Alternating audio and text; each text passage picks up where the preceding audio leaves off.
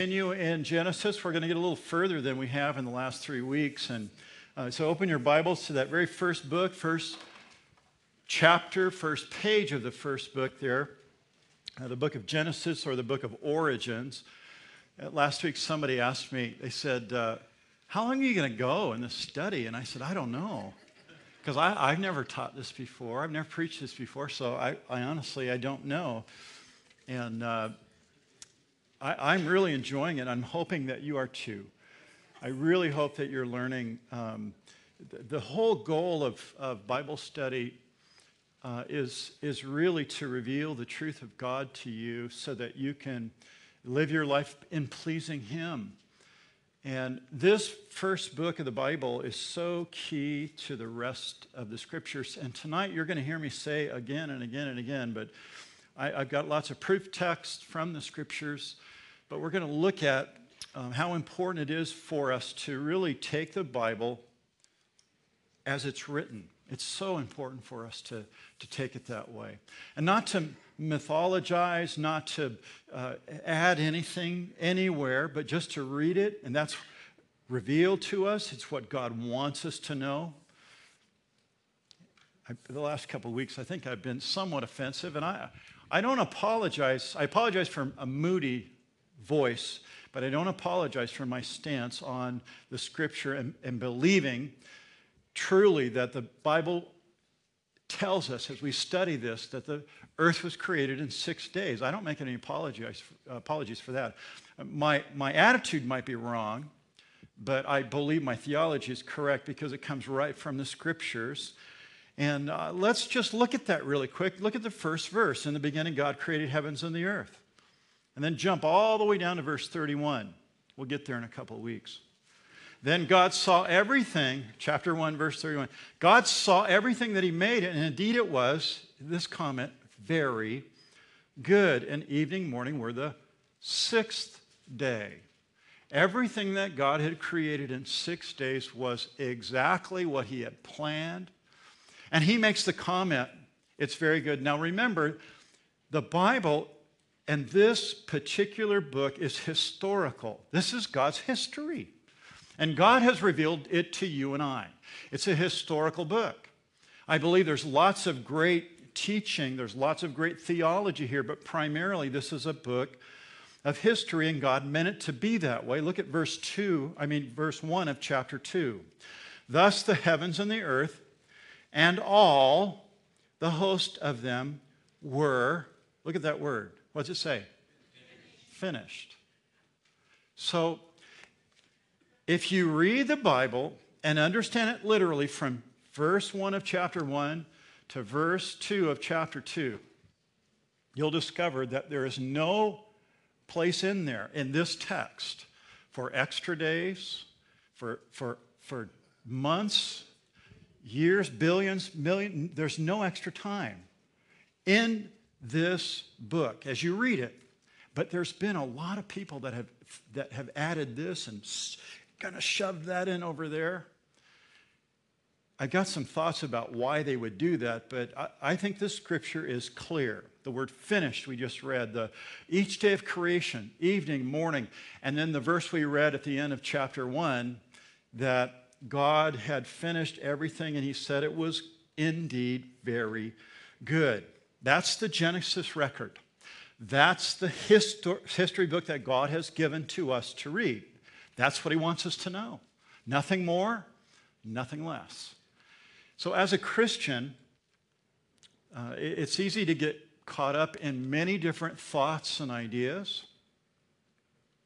I just believe that as if I'm going to find fulfillment and joy in this life, I'm just going to read the scriptures and it's going to tell me the scriptures will tell me everything that God wants me to know. Here's my question to those that don't believe that the earth was created in six literal days. Why do you want to add millions of years to the Genesis record? That's just a question that I have. Why, why do you want to do that? And here's the answer because academia and science and your biology teacher in high school or college told you so. I, I believe that's the answer. Science and academia if, if any are here tonight, they think that I'm a moron right now by saying this. You, you know what I'm saying. They think that you're moronic for, for suggesting that the world was really created in six days. You're, that is absurd, they'll say. And so they go on with their theories about how it's been created uh, by chance, randomly, over millions of years. And remember last week, the different professors, the different scientists, and none of them had the same millions. One was billions, one was millions, one was six, one was 20. There's no consensus. They don't know, they have no clue. And they just add and add and add because they need a lot of time to get mutations. You know why? Because they can't find any. There, there aren't any. There, there are none. They haven't found any. And it's really interesting. So, why do you want to add more time to the Genesis record? And I believe that the answer is this because I want to have credibility in academia or credibility with my biology friend. I don't want to you know, I want to make friends and I want to influence people for Christ, but I, I believe this is true. I believe every word that is written here. So God's word is true. And by the way, by the way, Jesus believed in God's word. Look at this verse. I love this one here. Sanctify them by your truth. Your word is what? God has given us his word. And Jesus claims that the word is true. Now, Jesus made many claims, and he actually talked about creation. He talked about creating male and female. You remember in Matthew, he talks about that. So Jesus believed in the Genesis record. That's my point. And all of God's word that you and I have bound up in our Bible, this canon of scriptures, this, this you know, collection of 66 different books, is a record. It's a historical record of God's creation, well, the, at least the first portion of it. And Jesus believed it all. Every word is truth. And I believe that the creation account in Genesis is true and accurate, just as I believe all of Scripture is true and all of Scripture is accurate. And the reason is because it came from God. You know this verse here, 2 Timothy 3.16, all Scripture is given by inspiration of God. How did God give the Scriptures to us? The, the word inspiration in the Greek means God breathed it out. God, through inspiration, breathed out. I love the breath of God, the wind, the fire, the Holy Spirit. There's many different images of or types of God. But God breathed out, He inspired scriptures, and all scripture is profitable for doctrine, reproof, correction, for instruction in righteousness. And then the, verse 17, that the man of God, the woman of God, may be complete, thoroughly equipped for every good work. So God's given us all scripture and he's breathed it out by inspiration. He's spoken through men. The scriptures aren't random thoughts written by men. And here's a great verse, 2 Peter. For prophecy or the word never came by the will of man. Paul didn't write what he wanted to write. But holy men of God spoke as they were moved by the Holy Spirit. The Holy Spirit is the author of the Bible. God inspired men, regular, ordinary men. Have you ever checked out the pedigree of Matthew, Luke, John? Luke had more credibility. He was a Gentile. The other guys were just uneducated fishermen, and God used them but how many of you love to read the book of John? And the reason you love to read it is because it was inspired through this man named John that was just a fisherman, just a son of Zebedee. And he writes all this stuff inspired by God. I love this. Prophecy never came by the will of man, but holy men of God spoke as they were moved by the Holy Spirit.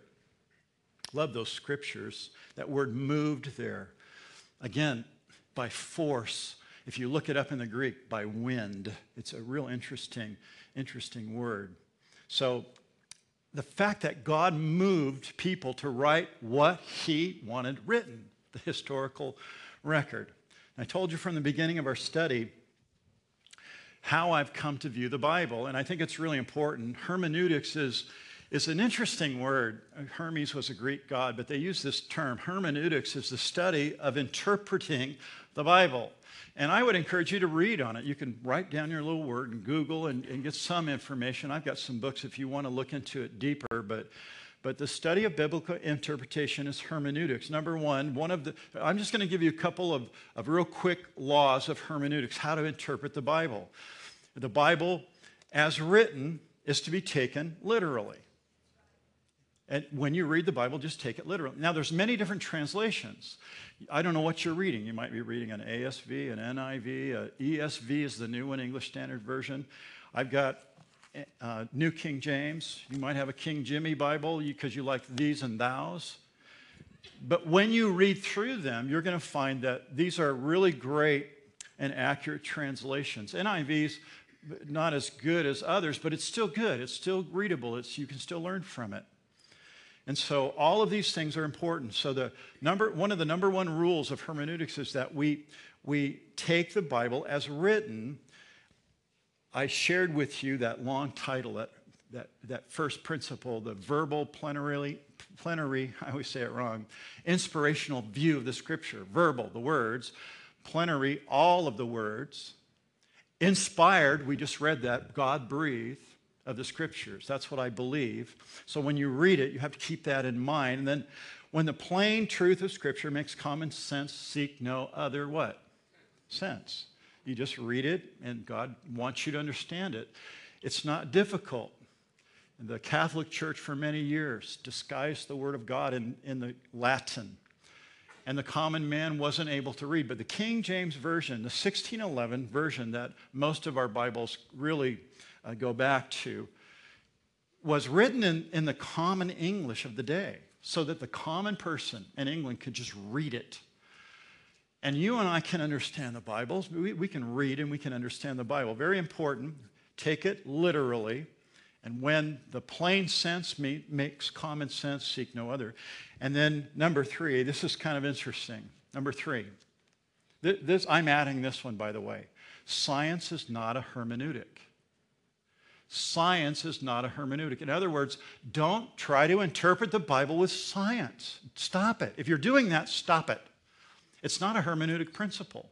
And you're going to get led down a wrong path. It's not a hermeneutical principle. Science, uh, it, it's not a, a principle of interpretation.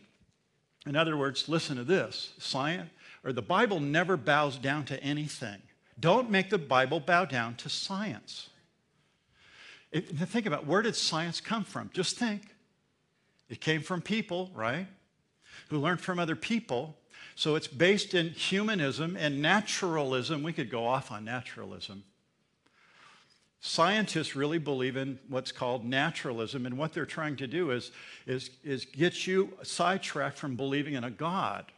Naturalists just believe whatever is nature, nature is nature's God, God is nature, God is in everything. It sounds like Baha'i or some strange religions.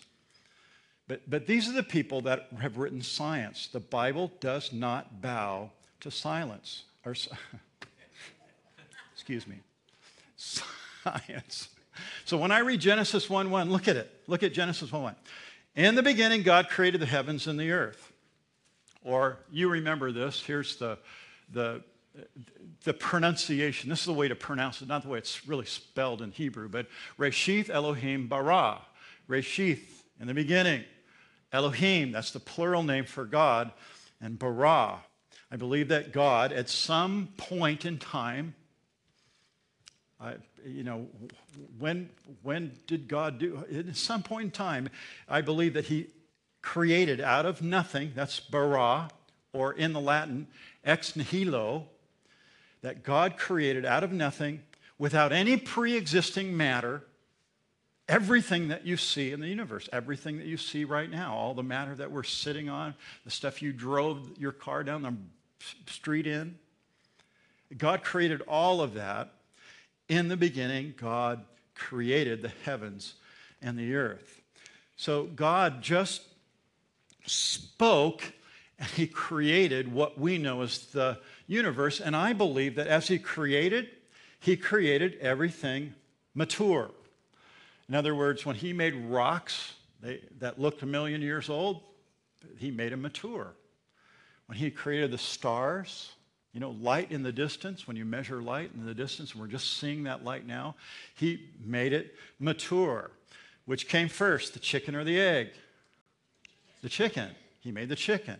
He made an adult man. He didn't have to grow. He made, so all of those things tell us that God created everything that now exists in the universe fully matured, and he spoke it into existence in six solar days. And on the seventh day, God said, I'm done. I'm finished. And, and everything was very good. And I believe he did that about 6,000 years ago. And again, we looked at this a couple of weeks ago, and I proved it from the scripture. So you might go, oh, that doesn't make any sense. How did you do it? Well, I, again, I believe that everything in the scripture is true. So we looked at the scripture and I showed you that. Here's the little chart right behind me. You can put up all three of those, all three of them. 2,000 years from Adam to Noah to Abraham. So we first have from Genesis chapter 5. You can read the genealogies. If you're really into genealogies, read it. It's right there in Genesis chapter 5 through Genesis chapter 11. You have 2,000 years from Adam to Noah, to uh, Adam to Noah, and then to finally to Abraham. And then you have another 2,000 years from Genesis 12 through all the kings and 1st and 2nd Chronicles. You get to the end of Chronicles. If you read all of the genealogies in there, you have another 2,000 years, Abraham to Jesus. And then it's been a couple thousand years since Jesus, right? So there you have 6,000 years. Now, you might say, well, uh, you really expect me to believe that, Pastor Lee? I mean, there's lots of theologians. My favorite Bible teacher on the radio doesn't believe that, and so I, I just can't go along with you, Pastor Lee. Well, I don't care who you listen to. And I've listened to the same people. In fact, there's some that I really love listening to because they're such great speakers. But when they come to certain areas of Scripture, I just have to go, wow, where did they get that? It's not what the Scripture says. Now, in the past couple of weeks, we've talked about evolution, and that's what I'm saying evolution. The, there are many pastors, and there are some theologians that teach extra, they've added extra in between verse 1 of chapter 1 and verse 2 of chapter 2. They've added some time and dates, and, and they, not necessarily dates, but they've added time in there, billions of years. And they talk about evolution through countless mutations over billions of years multiple random changes where cells develop on their own. They get smart and they get higher and higher and they form greater and higher forms of life. That's what they teach. And yet, as we proved last week, no scientist can tell you that there's ever been a change of kind, remember? If Darwinian evolution is correct, then there's got to be a change of kind. Remember the beaks? Different beaks, not a change of kind. You still have birds. Different ad- adaptations, plants and animals, adaptation. But you don't have different kinds. There aren't any. All the records prove that. And so they add billions and billions of years, and you kind of get lost in the billions, right? It's like, well, I'm not really sure where we're at and don't understand all this, but science and scientists uh, have never found mutations in the fossil record, and you cannot find it in the genetic code or DNA. Uh, we're learning a lot about DNA and genetic code because of computers and how fast they can do things. And we're discovering, science is discovering that you can, you can change, you can add this and you can add that, but you can't make a change of kind. They, they still can't do that, and they still try to do that or say they can do that. In other words, things never evolve up, things don't get in, come into a higher form of life. We can expand a few years of our lifetime, but we're never going to find the fountain of youth and live forever. Our bodies are in decline, everything is in decay. Entropy, science, it can be proven again and again when you take it to the laboratory and everybody can see it and it all works over and over. Or thermodynamics, everything is burning out, everything is going slower. Span of light has been measured and it's less than it was in the 1700s. Very interesting.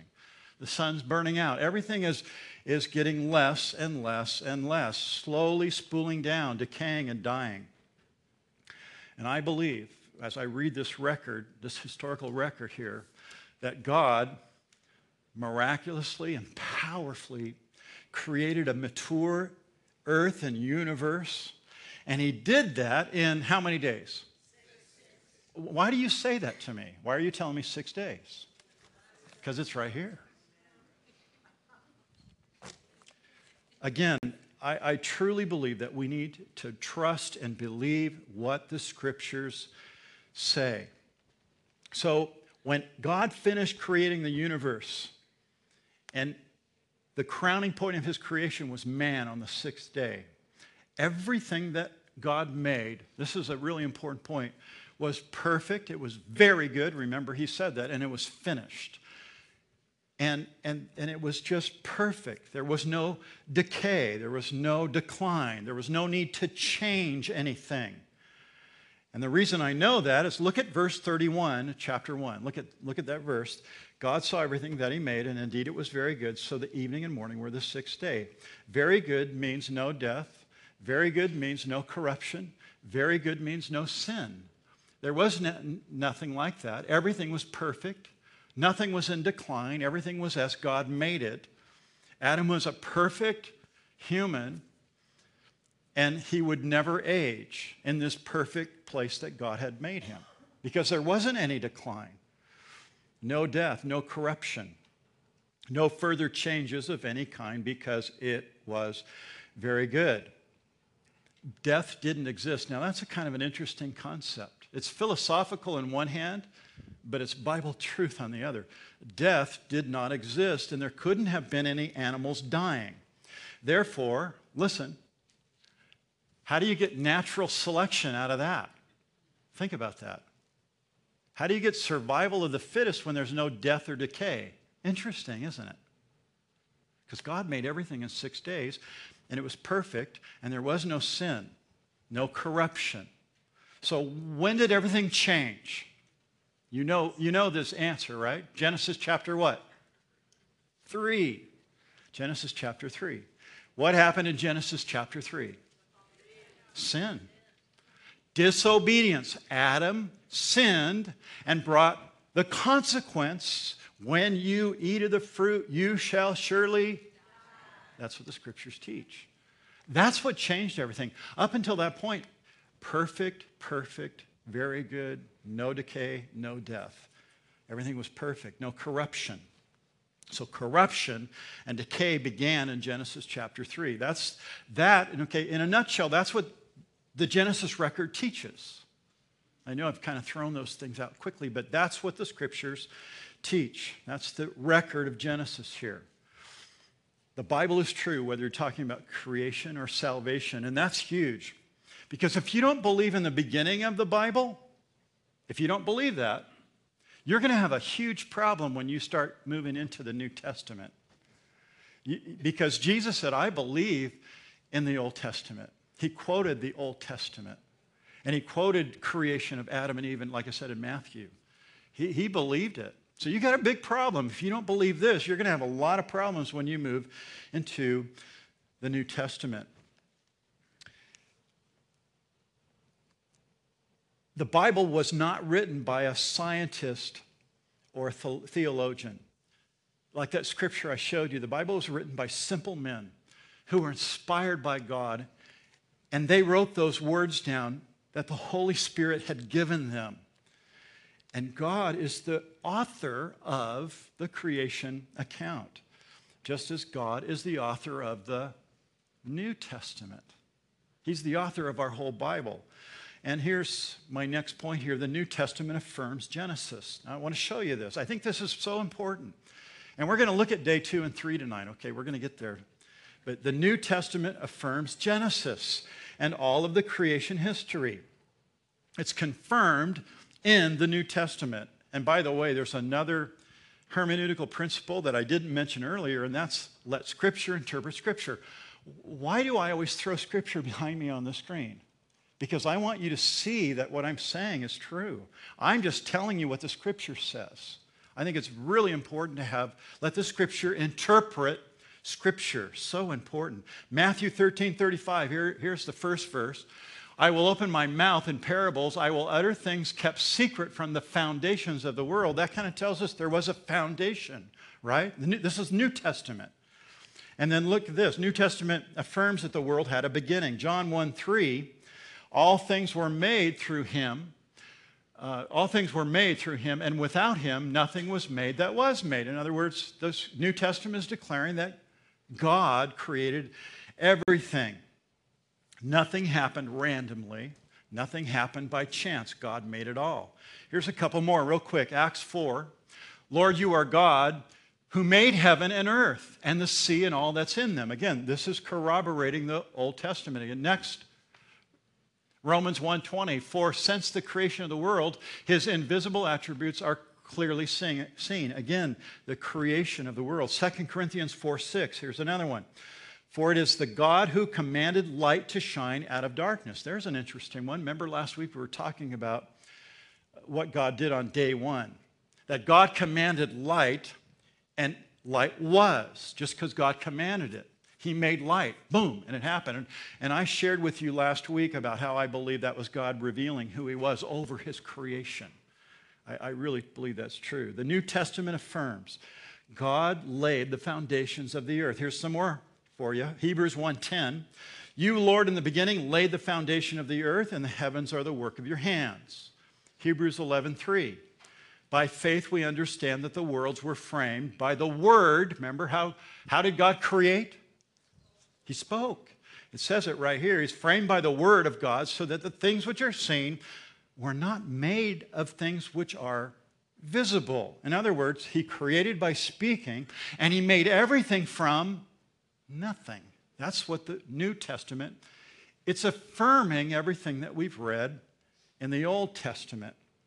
And then Revelation 4, verse 11 You are worthy, O Lord, to receive glory and honor and power, for you created all things, not some things and, and they weren't mutants and they didn't change and there wasn't transitions and billions of years because he made them the way he wanted them made.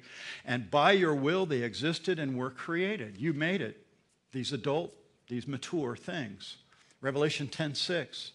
Who created heaven and the things that are in it, the earth and the things that are in it, and the sea and the things that are in it. Even Revelation declares that God created all things. And I could go on and on and on. There's so many more, but here's my point. If you don't believe in the historical account, the Genesis record that we've been reading, that God created everything out of nothing, ex nihilo, if you don't believe that, then, then you've got a problem. You, you have a problem with the rest of the scriptures. How can you believe the historical account of the death of, of Jesus in, on Golgotha? And on the cross. How can you believe it? It's a, historical account, just like the record of Genesis. How, are you sure that Jesus died? If you don't believe in Genesis, how can you believe the New Testament? That's my question. It's uncomfortable, isn't it? It, makes you uncomfortable because it makes you think twice about what do I really, really believe? Why did Jesus have to die on the cross? Anyway, again, all through the Old Testament, you get its types. Dave and I were talking about that earlier. There are types of Christ and types of salvation and types of sacrifices all throughout the Old Testament. And then Jesus, bang, comes on the scene. The Word became flesh and He dwelt among us. The living Word, God alive, Emmanuel, God with us. And we beheld His glory, the glory of the, the, the uh, only begotten Son. Oh, it's, it's a glorious, glorious truth. But you've got to believe in the, the Old Testament if you really are going to believe in the New Testament. Look at what the New Testament says about the creation of man. Acts 17. Acts 17, 26. And he was made from one blood, every nation of men, to dwell on the face of the earth. Just talking about God made every man. He made everyone. 1 Timothy 2.13, for Adam was formed first, then Eve. Romans 5.12. Therefore, just as through one man sin entered the world, who is he talking about? Adam. And death through sin, and thus death spread to all men because all sinned. The great declaration of the apostle Paul. And then Romans 5:18. Therefore, as through one man's offense judgment came to all men, resulting in condemnation, even so through one man's righteous act the free gift came to all men, resulting in justification of life. If you don't believe in the creation of Adam, how can you believe in salvation in one man, Jesus Christ. That's the point here. That's why Jesus died. He died because of sin. Sin was a result, Genesis chapter 3, of the sin of Adam, the disobedience of Adam and Eve. And sin brought death and decay to every part of God's creation weeds and dead plants and dead animals. I drive up and down the 18 home, poor little animals, roadkill, almost every day. It's sad. Some of those animals, you know, were probably walked out there really old and couldn't run fast enough across the street. But death and decay and all these things, every part of God's creation is in decay, in decline. It's going to die because of man's sin. One man's sin. But, but the beauty of the New Testament, one man's righteous gift. And we can all be justified. We talked about justification, but that verse, Romans 5:18, that one man's righteous act, the free gift came to all men, resulting in justification. I love that theological truth of justification. So when you read all that, you come away with this glorious truth that God created everything and it's powerful and wonderful. And, and the same God that created sent Jesus to die and to pay the penalty of my sin because all have sinned. Is what the scripture teaches. The bottom line is I believe in the historical record, the Genesis record that we're reading. The creation of the universe is true. The New Testament confirms the Genesis record. Again, I've given you maybe 10 verses, but there's hundreds of them in the New Testament. Here's what Henry Morris, the writer of the book, the big old thick book I showed you a couple weeks ago, the Genesis record. Notice that this is a long quote, but I put it up so you could follow it with me. The book of Genesis is the foundation of all true history, as well as true science and philosophy. It is above all else the foundation of God's revelation as given in the Bible. No other book of the Bible is quoted as copiously or referred to as so frequently in other books of the Bible as is Genesis. Henry Morris is a scientist, by the way, Christian. Now, last week we looked at God creating lights. He turned the lights on in a sense. Let's look at that real quick and we'll jump into the the next verses. But look at verse 1 again of Genesis chapter 1. We have day 1. God created light. In the beginning, God created the heavens and the earth. The earth was without form and void. The darkness was on the face of the deep, and the Spirit of God was hovering over the face of the waters. Then God said, Let there be light, and there was light. So when God created this light, remember I gave you these two different words. It's ower, ower is the, the Hebrew word in verse 3. And that word means the presence of light. The word used for lights, as in stars, is a different word. It's mawa or. It's, it's spelled differently, it's a different word, and it means light bearers. So, first we have God revealing the presence of light, and then in chapter or in verse 14, we have the sun, moon, and stars. There, they become the light bearers. So, this light in verse 3 is God revealing himself at the beginning of creation of the universe. He just let his light shine over the void of the darkness. Uh, uh, it's a beautiful truth. 1 John 1 5 here is the next verse that I have, my proof text. God is light, and in him is no darkness at all. So God is in creation.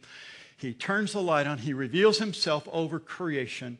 Verse 4 And God saw the light that it was good, and God divided the light from the darkness. And God called the light day, and the darkness he called night. And so there was evening and morning the first day. Now, somebody might read that and go, Ha, I caught you, Pastor Lee. There, there's a discrepancy right there. The sun wasn't created and the moon wasn't created. Verse 5 says there was morning and evening. That's, there's the discrepancy right there in the Bible. I, have actually heard people say this, and, and I've, I haven't been in a debate, but I've watched different Christians debate and that's one of the things that they'll bring up right away. So here's the, here's the truth for me as a believer. I would ask the question of another Christian. I say, well, so you don't really believe that God could just make cycle the light on and off? He, he's going to make everything anyway. So you don't believe he could just cycle it right away? I mean, it's so plausible. God can do whatever he wants. So he creates light and then he cycles the light. That's, that's all he's doing. He's cycling the light right from the very beginning. On day four, God connects the light to the sun, moon, and stars for this cycle that we see on a daily basis. But on day one, he just cycled the light on and off. And he said it was very, very good. So on day one, God creates the elements, which are shapeless and void. That's what the scripture says. Void means there was no life there, there was, it was uninhabitable, and it's surrounded by darkness. And then he reveals himself over creation, or the presence of light. And then he organizes everything into a cycle. He's beginning to organize. When you read the scripture, you'll see this again and again. God is a, he's so organized in everything that he does. And so he creates from chaos, he's beginning to create order, this cycle, light, the cycle of light, day and night, or, or one solar day. That's, that's what he's doing. Day two, now let's move on here. Day two, verse six. We see a separation of water. This is really interesting. Then God said, Let there be a firmament in the midst of the waters, and let it divide the waters from the waters. Thus, God made the firmament and divided the waters which were under the firmament from the waters which were above the firmament. See the difference there. And it was so. And God called the firmament heaven. So the evening and the morning were the second day. Now, verse 6 begins, and you've heard me say this again, but I think it's so important, and each day you're going to hear it again. God did something to initiate creation. What did he do? He spoke. You'll see that all the time. Verse 6 Then God spoke. He said it. He said it. And that's how the earth was created. He spoke things into existence. Let there be a firmament in the midst of the waters and let it divide the water from the water. So on day one, you have chaos. God's already made the elements. There's there's water and earth. He's made those. He's created all the elements, but they're all mixed up. They're all confused. It's in chaos. His light comes over the whole thing. He begins this cycle, and he's creating and ordering everything that we know in our universe. It's very interesting. On day two, God separates the water in two different places. He divides water that's on the earth with the atmosphere above, and he puts some water is in the atmosphere, and some water is on the earth. That's what that's telling us. He makes this division of water here in verse 6. The word firmament, it's the Hebrew word rakia, and all it means is expanse.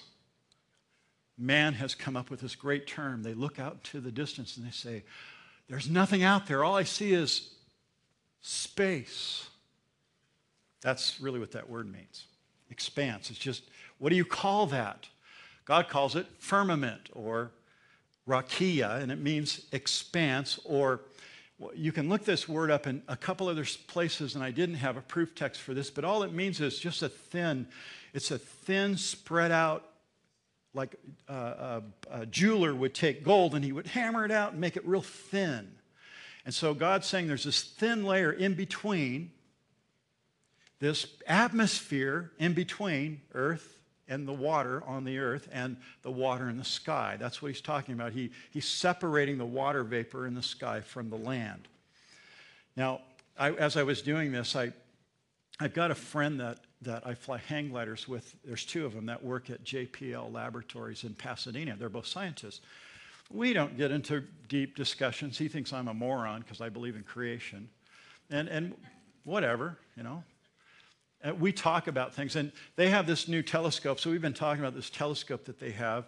Very interesting uh, telescope that they have up in the, the uh, atmosphere right now. It's been up there for a few years, and they, they can, not the Hubble, there's another one, and they can see way off into the distance. They take these beautiful color pictures, and I had one to show you, but for some reason it didn't get put in. I had this great photo that I I got out of there. But one of the many things that scientists are finding as they take pictures and as they get closer to the planets, the, how many planets in our solar system? Eight. You probably can name a few of them. I've got them written here because I couldn't even name them all, but, but there's eight in our solar system.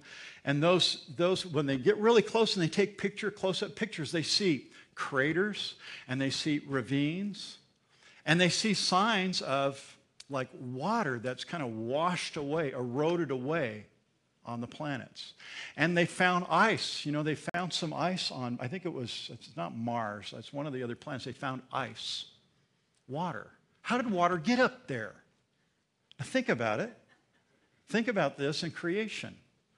That God is separating in the second day of creation, he's separating the water from the earth in the atmosphere, and he just kind of, and that water just goes out.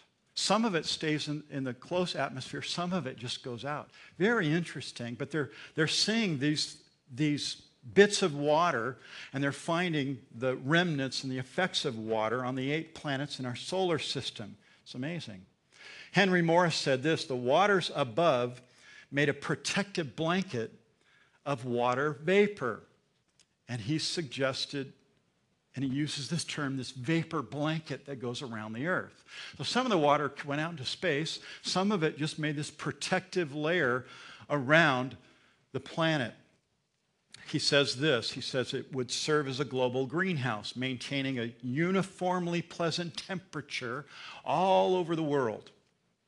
And that would provide a perfect place for all plant life to grow very rapidly.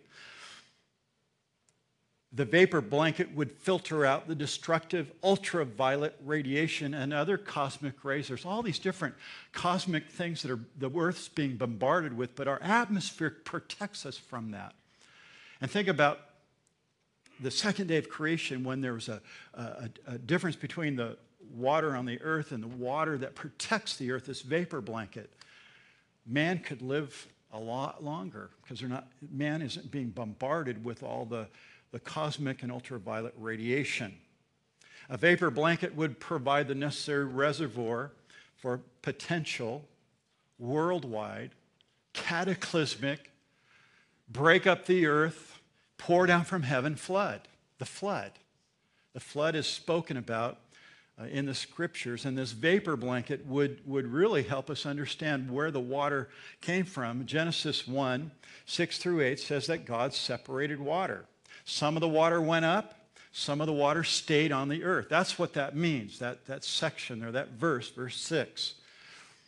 There was water up in the atmosphere, and at the flood, the water came pouring down. Look at this verse. We'll get there in a month or two, but Genesis 7 in the 600th year of Noah's life, on that day of the fountain of the great deep were broken up, and the windows of heaven were opened, and the rain was on the earth 40 days and 40 nights. So you have this, this deluge of rain that just, where did it come from? Well, this, God had this water. He separated, and He was protecting the plant life and the planet in a different way than we are protected now. Very interesting. So, this cataclysmic flood that we read about in, in Genesis, creating deep canyons quickly, sedimentation or layers everywhere, and all living animals and plants, including dinosaurs, are buried. You say, buried? Where were they all buried? Well, you see it all over the earth, the fossil record. Millions of dead fossils buried in sedimentary layers all over the earth.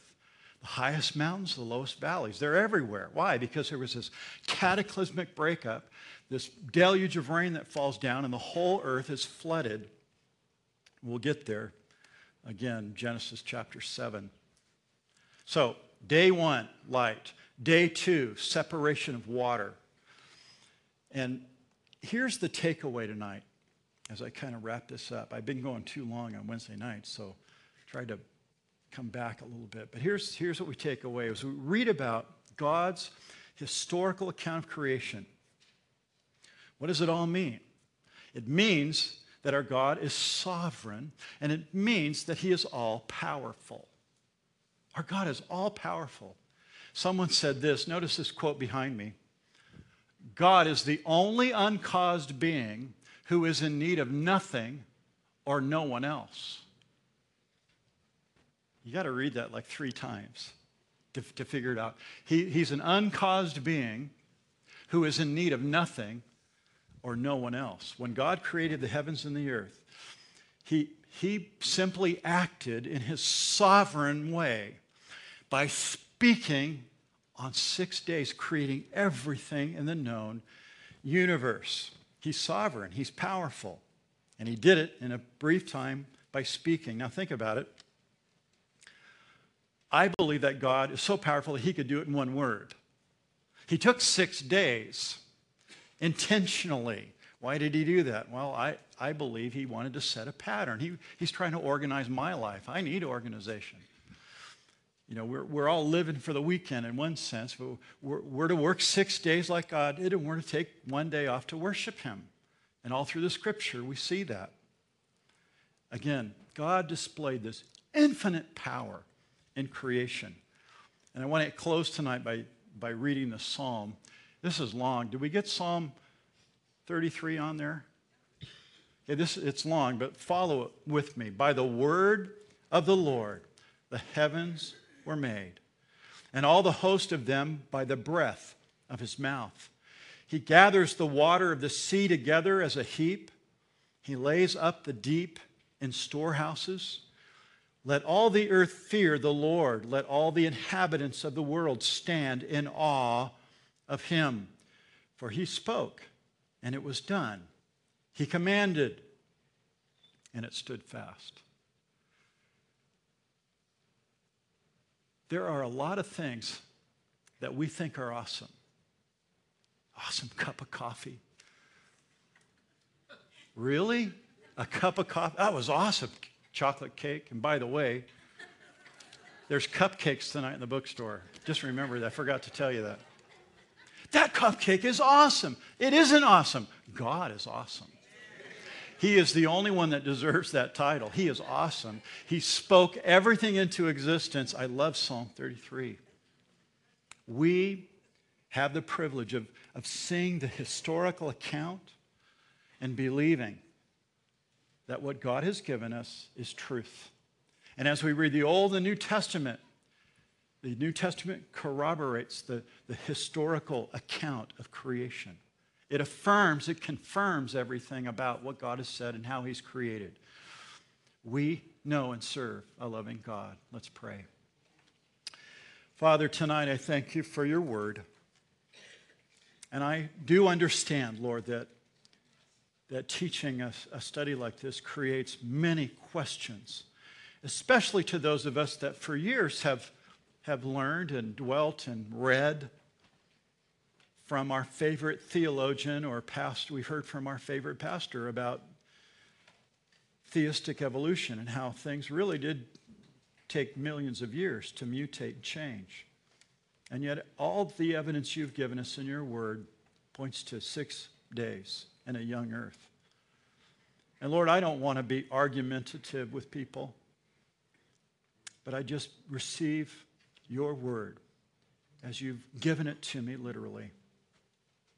And because of that, Lord, I'm able to see a Savior that you sent, your very own Son, Lord, to die in my place, to take upon his life and to that cross my sin so that my sin would be paid for, so that I might be redeemed and justified by faith. So I'm so grateful, Lord, for all that you've done. I pray, God, that you would encourage these, your people, as we read your word, Lord, encourage them to love you more and to see you as the awesome, powerful God that you are. And Lord, that we would be your servant in any way you'd use us. We pray, Lord, that you would cause us to love your word and receive your word gladly. In Jesus' name we pray. Amen.